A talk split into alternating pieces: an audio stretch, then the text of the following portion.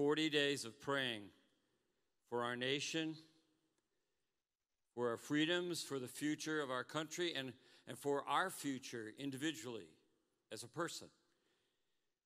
When we come here on Sundays, we pretty much only know what's going on in our own individual world. Don't really realize that in a week's time, other people have given up. Given up their life, given up their marriage, given up their freedom, given up their children. Because the enemy is very, very strong. And he has an uncanny way of working in the summer months. A little bit away from God, a little bit away from church, a little bit of putting God, not having him first in your life, is a very dangerous thing. I try to kind of follow people to see where they are when I don't see them at church. And I tell you, I always know that you could tell so much as a pastor by where people are at, by whether they give or not. The majority of this church doesn't give a penny. And those oftentimes are the people that complain the loudest. What business could run without income? By the way, I'm not telling you that because we need money. I'm telling you that because you're disobedient to God and you're losing out. God honors faithfulness. Do you agree with me? Yes or no? See, it's not popular to say stuff that's true in our day and age because everybody's right. So you just put God on the back burner and assume that everything will be fine. It won't. My heart is broken this week as people that I've worked with, that I love from this church, have decided their marriage is over. There's no turning back. And I know this for a fact. You are not just creating a different destiny for yourself, you are changing the destiny of your own children forever. People take it so lightly. We can just move away and it won't have any effect on us. Please put your phones away. The only reason you'd look, be looking down the whole time is if you're on your phone. That is very disrespectful. Why did you even come? You say, He's all fired up. Yeah. I only get this little bit of time. I'm laying it out there, baby. Put your phones away. If you see someone with a phone, tell them to put it away. You don't need it. I'll read the scripture for you if you're pretending you're reading scripture. I say to people, What, what are you doing on your phone? Oh, I was, uh, I was looking things up in the Bible. I'll give you what you need, okay? Just put them away and look up here. That makes people mad because everybody's right today. Everybody has a right to express how they want to feel about things. We are headed for disaster as a nation. I mentioned that to someone I ran into that used to work under me this week, and they jumped my frame.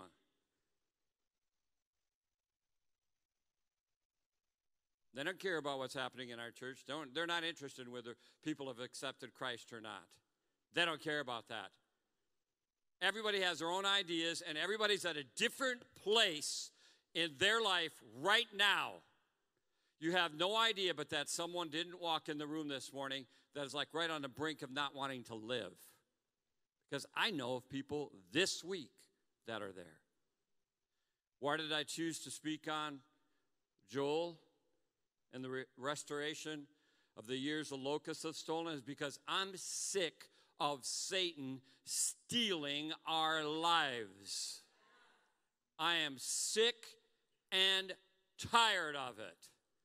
He's a thief, he's a murderer, he's an accuser of the brethren. And whenever there's accusing going on, by the way, and you're accusing someone because it's never anybody's fault anymore, but you're accusing someone else, you better take heed and look in your own life.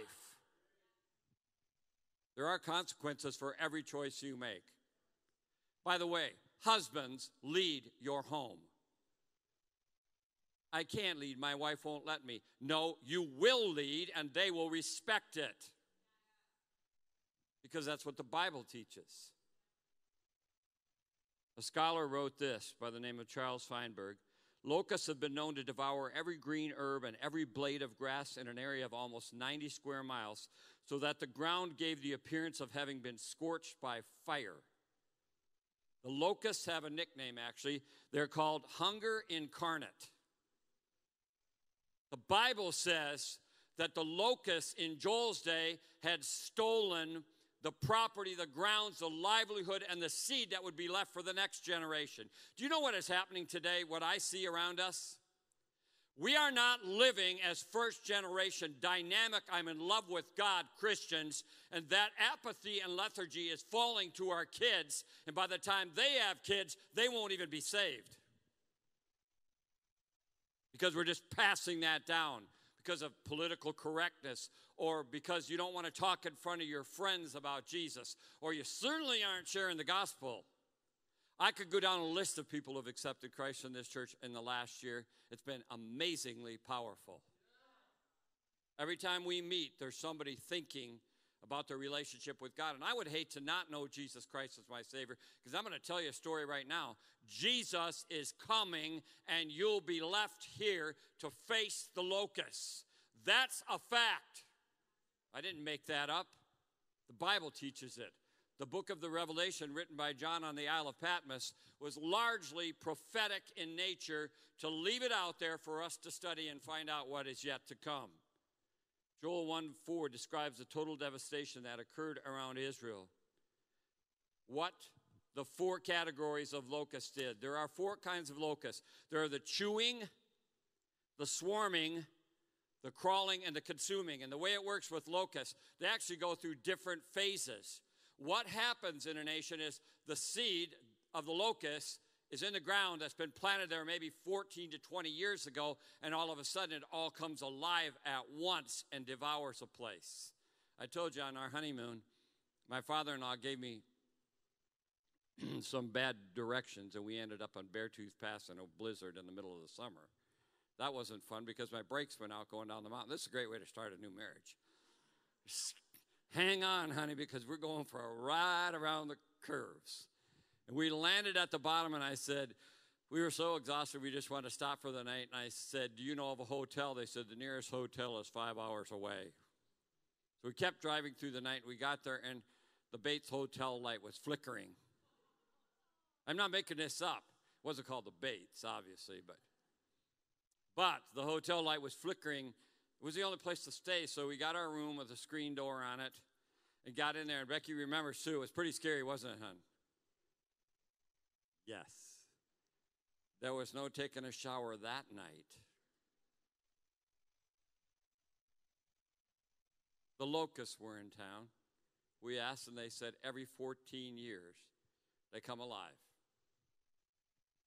They devour the seed. The Bible says that there are four categories of them the chewing, the swarming, the crawling, and the consuming. And what one doesn't take, the next phase does take. So there's nothing left. Here's how it works the locusts are working in your life right now. Yeah, summer's here.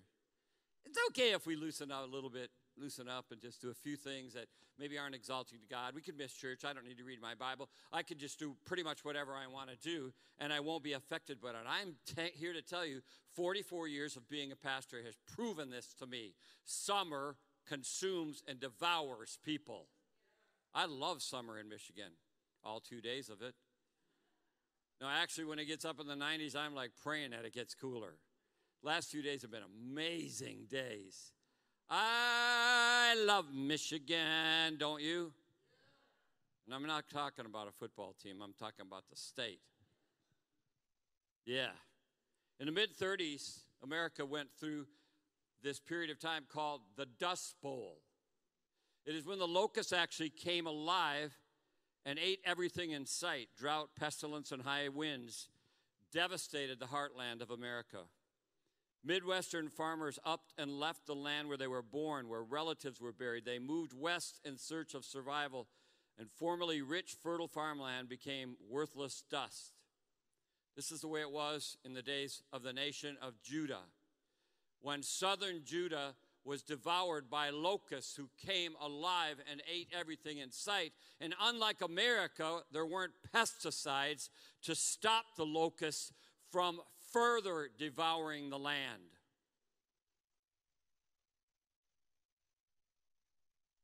Works something like this drought creates parched ground, big bad bugs eat away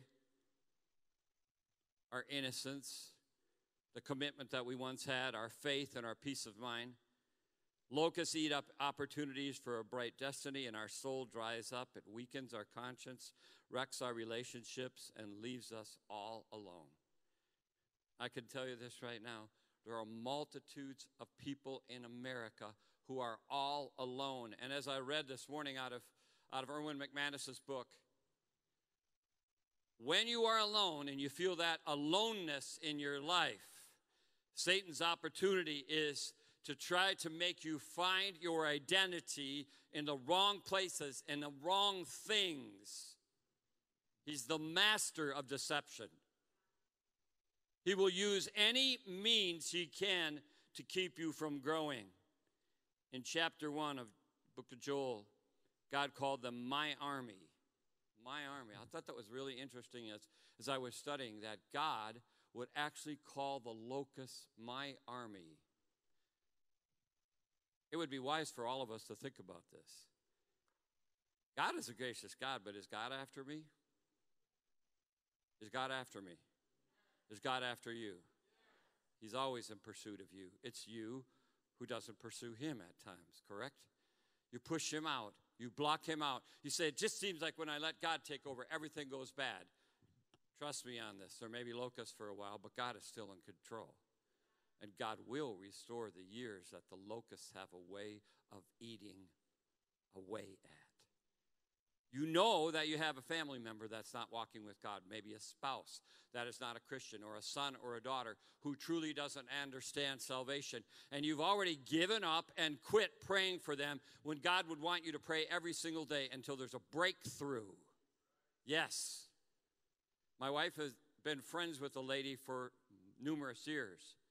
I first met them when they started coming to our previous church that I planted, and I helped them in their marriage. Not too long ago, some people in our church who live right next to them said, told us that the woman had cancer and it didn't look good. She only had a short period of time to live. So my wife immediately went over there and brought her some stuff and and then went again a couple weeks ago and she was actually the lady was actually asking my wife, "Why is hospice here? I don't understand." And I got a phone call. My wife and I went to the Grand Rapids Symphony Picnic Pops at Cannonsburg. I got a phone call where we were in the vehicle, and it was Barb passed away this afternoon. It has a freaky, sudden impact on you that is hard to describe when somebody that you know and you've shared life with and had really good times. And this woman was the woman my wife always called to go pray with her and for her, isn't she, honey? She was the most godly woman, and you would say to yourself, why in the world would God, by the way, the God of the locusts, mm-hmm, it's God who is behind the locusts. Yes. You just don't want to admit it because you don't like the fact that God would use those kind of means to get at you and to get at me. And I asked myself the question why did she die? That doesn't even seem fair. Why did she have to die? Why couldn't she have lived? She was a prayer warrior. She was a godly woman who went with my wife to cast demons out of a woman. And she's gone. And it illustrates a great point, I think, this morning. The Lord gives, and the Lord takes away. Is that not true? The Lord, some of you just sit there like bumps on the log. I just think to myself, am I talking to a brick? I'm, I'm being serious. Are you even listening? You wonder why all these things have come into your life. It is because you're still not getting it. You don't get it. God is after you. He sends the locusts. He could take them away just as quickly as he could send them, can he not? They're his army. God at times chooses to stretch out to us because it deepens our faith. It deepens my trust in God Because God is good all the time, is He not? He's always good. Even when you lose someone that you deeply love, you have to know that God has a plan in it. Yes, He does. God has a reason. He has a reason for putting a man by the name of Job in the Bible. And he doesn't always communicate to us. And Job had been lying in unrelieved misery for months with open sores all over his body. During this time, he bore grief of seven dead sons and three dead daughters. All of his wealth had vanished in one afternoon. Just like that, everything was up like a puff of smoke. I don't even get it. I think to myself, why would we give up everything that is precious to us by choice? Sometimes you don't have a choice, but sometimes you do. He'd become repulsive to his wife, loathsome to his brothers, and even little children despised him as he lay on the ash heap outside the town, covered with boils. You find out who your friends are really fast, don't you? The minute there's something that they don't like about you, adios amigos. Am I right? As soon as you change at all, or something changes, they're no longer on your page. And by the way, by the way, by the way, I'll throw this in here because you're going to be mad at me anyway by the time the service is over. Throw this in. I don't understand this generation. I just don't. You text them, you, they don't even answer. There is zero respect. And if you don't believe me that it's a part of our culture and our times, read the book of Jude I shared last week. There were th- three things that characterized the people in the last days, and the middle one was no respect at all. God has a way of protecting our president, and I think it's because we've been praying. I do. And maybe you're not a Trump, fan. He, he says a lot of crazy stuff, and he kind of irritates me because he does have a slight ego.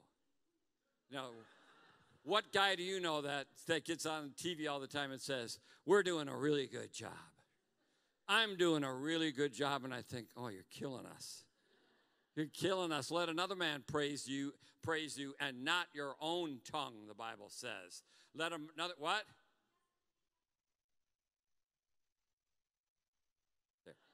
It's a good thing my wife is not up here.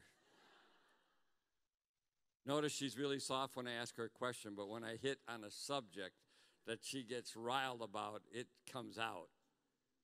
Yeah. Problem with us today, we're a bunch of cowards and chickens, and we use we, we retaliate against anybody who speaks truth into our lives.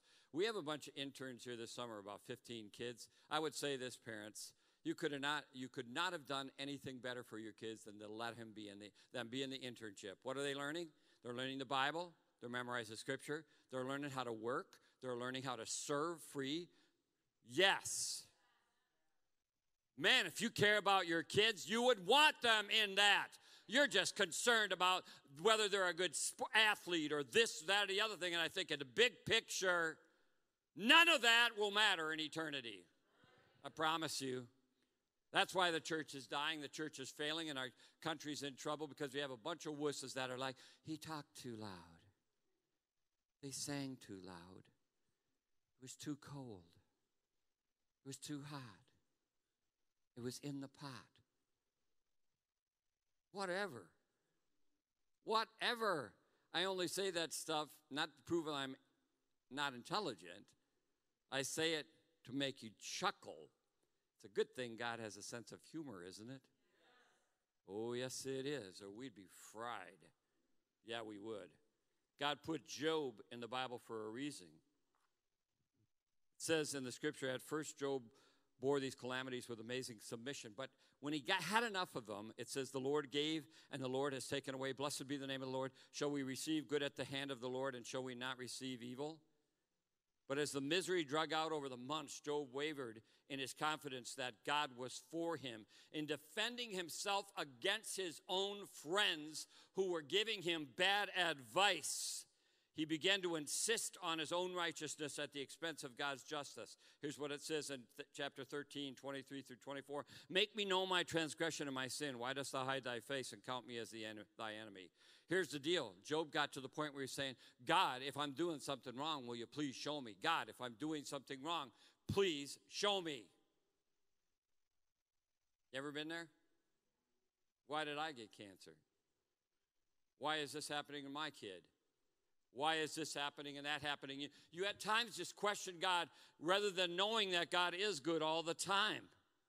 And so he complains to God, Oh, I knew that where I might find him, that I might come even to his seat, I would lay my case before him and fill my mouth with arguments. Why are not times of judgment kept by the Almighty? And why do those who know him never see his days? Reminds me of the guy who visited a friend he comes to the door with this great big dog, and the dog just runs in the house. And the dog's running through the whole house, and a lamp falls over and breaks, and he's got muddy feet. He jumps up on their nice couch. He tears some stuff off of the wall. And finally, the owner of the home said to his friend, You know, I, I, I hate to say this, but could you please control your dog? And the friend looked at him and said, It's not my dog. I thought it was your dog. You ever been in that place? Come on. All you hot dogs in the house that think you don't need to listen. You ever been in that place? Ever been there? When you falsely accuse someone and they're not guilty and you're not guilty. It's the enemy who deserves the blame, is it not? It's not your wife, it's not your husband, it's not your kids, it's not your parents, it's not the pastor, it's not the church, it's the enemy. Don't forget it. Otherwise, you'll offend and separate yourself from somebody that you really love. Am I right? It's easy to just blame the wrong person or the wrong situation. Sometimes stuff just happens. I would say this emphatically the locusts are my own fault. They're the result of something in my life. Yes, yes, yes, yes. They're the result of something in my life that needs to be surrendered to God. God has an uncanny way of getting my attention. Are you with me? See, I have to make you really mad so that you stay with me. All of us sin. Yes, that's true. All of us sin and fall short of what God would love of us. He would love for His glory to be revealed through us, for us to totally submit. I prayed this morning for people who, whose lives have changed in recent months and I don't see them around. I think the devil's taken them out. The locusts ate them alive and spit them out. Remember, sin will always take you further than you wanted to go keep you longer than you wanted to stay, and cost you more than you wanted to pay. Always. Oh, and you think, oh, it's just a subtle sin in my mind. Everybody does that. Everybody thinks like this. Everybody is greedy. Everybody lusts. Everybody has bad attitude and bitterness towards someone. Everybody gets angry at times. And God says, stop blaming everybody. I'm trying to show you something. Galatians says this be not deceived because God is not mocked. For whatever a man sows, he will also reap. Yes. Whatever you sow, you will reap. And that's not all bad. That's good too. You sow some good into the ground and you will reap good.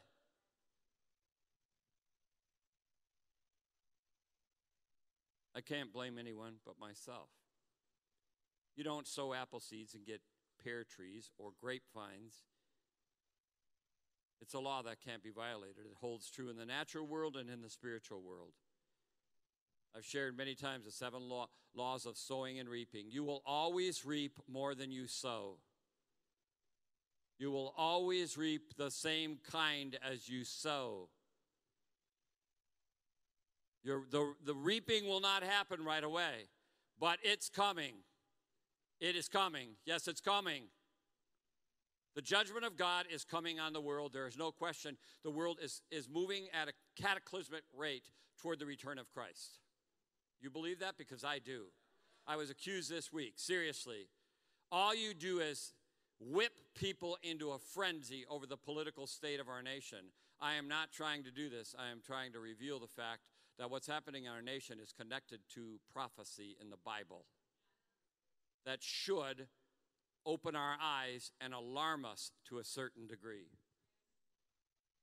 Reminds me of the farmer whose son was busy sowing his wild oats. It seemed like the boy was always working and developed a bad attitude about it. He was always in trouble with his dad. One day, the boy decided he was going to do his own thing and get away from his father. And he started to sow over and over bad stuff.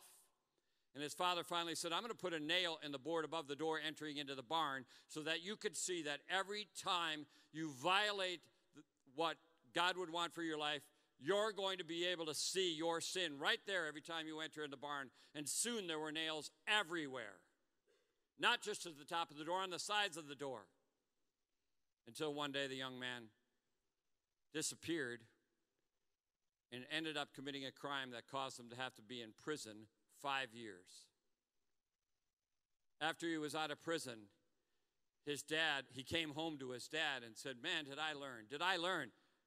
Did I learn while I was in there to appreciate what I had and not need to always go looking for something else? Did I ever learn? His dad said, I'm going to take all the nails off the door because God has restored you to the son that I knew. But that wasn't the end because after all the nails were off the door, the young man had to look at the holes, which constantly reminded him of his sin and the grace of God. Who, God, you are gracious. Yes, He is. Isn't He? God, you are gracious. Yes, you are. One of my friends in the church blew it the last two weeks, broke into his own house, took the door off, and destroyed his life. I've been fighting with the enemy over that. He's giving everything up for alcohol. Let me just say this it's not worth it. It is not worth it because you decide you want to sow some wild oats. It is not worth it. You will not just leave scars of your own sin, but you will leave that as a legacy for your children.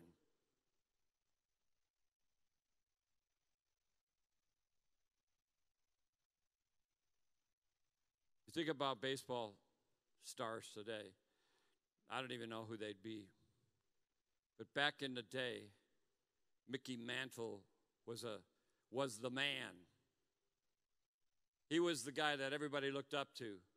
And in his own personal testimony, which I found to be really interesting this week, he talks about the fact that he didn't turn into a Babe Ruth because he allowed something in his life to consume him, and it was alcohol. He died of sclerosis of the liver alcohol got him. And he actually, in his testimony, his biography, talks about the fact that it was alcohol that destroyed his life. And people say, oh, I can just have a drink, it won't bother. I can have, we can have a few drinks. Let me just say this I agree with that, but I don't agree with this. I think that whatever you do in moderation, your kids are watching, and they will do in excess. I'm not just an old fashioned Baptist, I am Baptist, by the way. So, surprise. How do I mean? Well, that's the teaching that I learned. You don't get salvation, and then lose it every other day because you sin. That is not biblical. I believe God wants us to live holy. That's Baptist, so I'll stick with it. I think God is a rewarder of those who diligently seek Him, and I want to seek Him because I want His favor on my life. I do think that God does restore the years that the locust took from you. Does He not? You think there's no way back? There is a way back.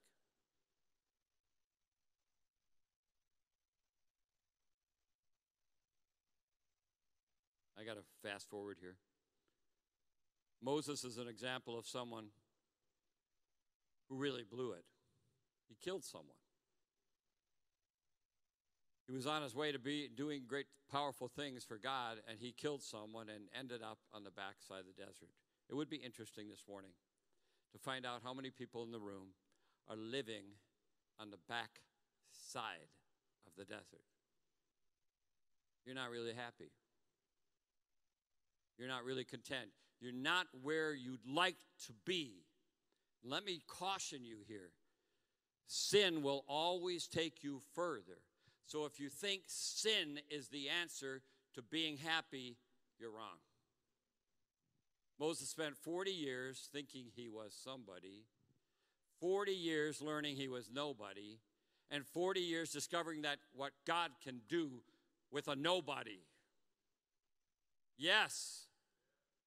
Am I right?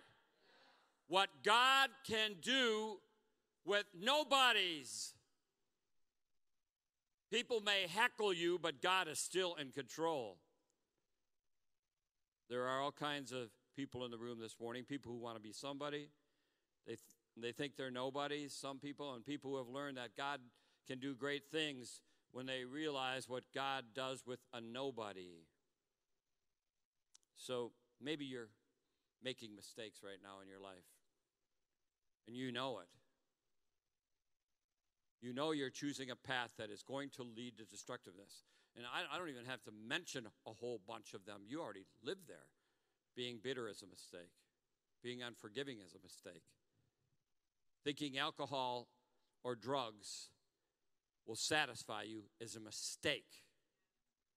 Being angry all the time is a mistake. Because God wants to give you joy right now, right here, because He is powerful to do great things in your life. Is He not? Yes? Okay, let me see. I'm going to look around to see if everybody says yes, because this is a problem with so many people. It's not dignified. Say amen. Not dignified to act crazy about God. Screw dignified. How about act crazy a minute? How about do it again? No, there are people that you don't even understand that God is so great, He can do anything. Anything. He can change your destiny, He can change your future. Joel said this in chapter 2 and verse 25. God says to his people then and now, I will restore to year the years that the swarming locusts have eaten, the crawling locusts, the consuming locusts, and the chewing locusts. Don't you feel sometimes like they're just bugging you like crazy? Like the devil is always bugging you, don't you? Like he's just oh, there's always something there to make you feel like I can't quite get through this. It's always another thing that Satan is bringing to make you feel like trash. And you just think, I give up. I just totally give up. It's not going to work. I can't live that life for God. And God says, No, I want to restore the joy of your salvation. Get ready because it's coming right now by choice. I want to restore the joy of salvation. You get on your knees every single day and pray. We kept our promise, my wife and I. We kept our promise, and I saw God answering all already this week. Yes, we kept our promise. 40 days of prayer will change multitudes of things. Yes, it will. Am I right? How many people did it every day this week? Raise your hand. Okay? 40 days. You're on day eight today that you're praying. At the end of those 40 days, I will guarantee you, you will be able to look back if you have prayed and say, This is what God did. Look at what God has done. Somebody you were praying for changed, some situation changed, but God says that He can restore the years that are literally stolen away from you. See, the reason for your loss is irrelevant to the restoration of God and what He wants to do in your life. The reason for your loss is not important. God just says, I want to bless you right now, right this second. Right this second. I'm curious how many people have something that you need God to restore, to put it back to the way it was meant to be. Something or someone. Raise your hand. Okay? Put them down. I can promise you this God wants to restore that for you. You got to believe it. You have to believe it. You have to pray about it, and you keep praying, and you pray, and you pray, and you pray until there's a breakthrough, and you know that God did it. You shall eat plenty and be satisfied. And praise the name of the Lord your God, who has dealt wondrously with you, and my people shall never be put to shame. Pro- God promises that you will come out of this with praise. Yes, you will. You will come out of this with praise. And you'll see, say, I have seen the goodness of God even in all the eating that the locust did. I have seen God. I want to jump up and down and be Pentecostal and do some flips and blah, blah, blah, blah, blah, because God is so good, He can do anything. Isn't He? Robots. You, you might know this. You got you got to know this. The minute you get serious about praying, the devil's going to try to discourage you. Is that right? The minute you get serious about giving something to God, he, he comes back and slaps you with an amazing blessing. And you just, I, we should put some music on right now and start tap dancing. I'm serious. As soon as I tried this week to realize that God wanted to restore in my life certain things, I run into somebody in the grocery store and they slam me to the, oh my gosh. I was so discouraged. I said, I can't give into this. I'm preaching on being re- restored, and the devil doesn't want me to be restored. He wants me to be defeated. He wants you to be defeated. Am I right? I am mad that my friend went out and got blasted drunk and wrecked his marriage. I'm spitting mad. I'm so mad, but I'm not giving up. Because God doesn't give up on us, does He? Are you guys with me over here? I, I am not going to give up because God doesn't give up. He's the great restorer. He's not the accuser. Whenever there's accusing, you might know it's the devil because the devil wants you to accuse and blame someone else. Blame Satan. And then you win. You get delivered of anger and bitterness and hatred and all the rest. You start winning and you start realizing, God, you are good and your mercy endures forever. Right? God, you are faithful. You are faithful. You are faithful, God. Woo! God is faithful. We're overcomers through the blood of the Lamb and the word of our testimony. John said it in Revelation Every time the enemy tries to come at you, you say, I've been bought by the blood of Jesus. That is my testimony. There is nothing like the blood of Jesus. I'm an overcomer. That's scripture. Overcoming by the blood of the Lamb and the word of my testimony. Because people like to say, He's not even saved. Have you heard about him? He can't even be saved. And I just say, think all you want, but I know Jesus and I love him and I'm imperfect, perfect, and flawed, but God loves me anyway. That's not an excuse to sin, it's just a reality. Three very important things if you want to overcome. Overcomers get down, but they also get back up.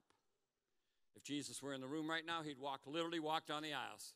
He would walk right down the aisles and he'd say, Get up, get up, get up, get up, get up. Get up from where you are. Every time I pray with somebody that is demonically attacked, and you can tell that it's demons, I always tell them, you have to believe now. If you want to be anointed with oil, you got to believe that Jesus, the Holy Spirit, wants to anoint you and take care of that situation and, and tell Satan, no, no, I'm getting up. What did Jesus say to the man who sat by the pool for 38 years? He said, Get up. Get up. Why are you squandering your time and why are you wasting your life sitting in a puddle on the floor all the time when Jesus says, Get up, you're healed? Is it just my wife that's with me? Come on, I got to beg you for it. Huh?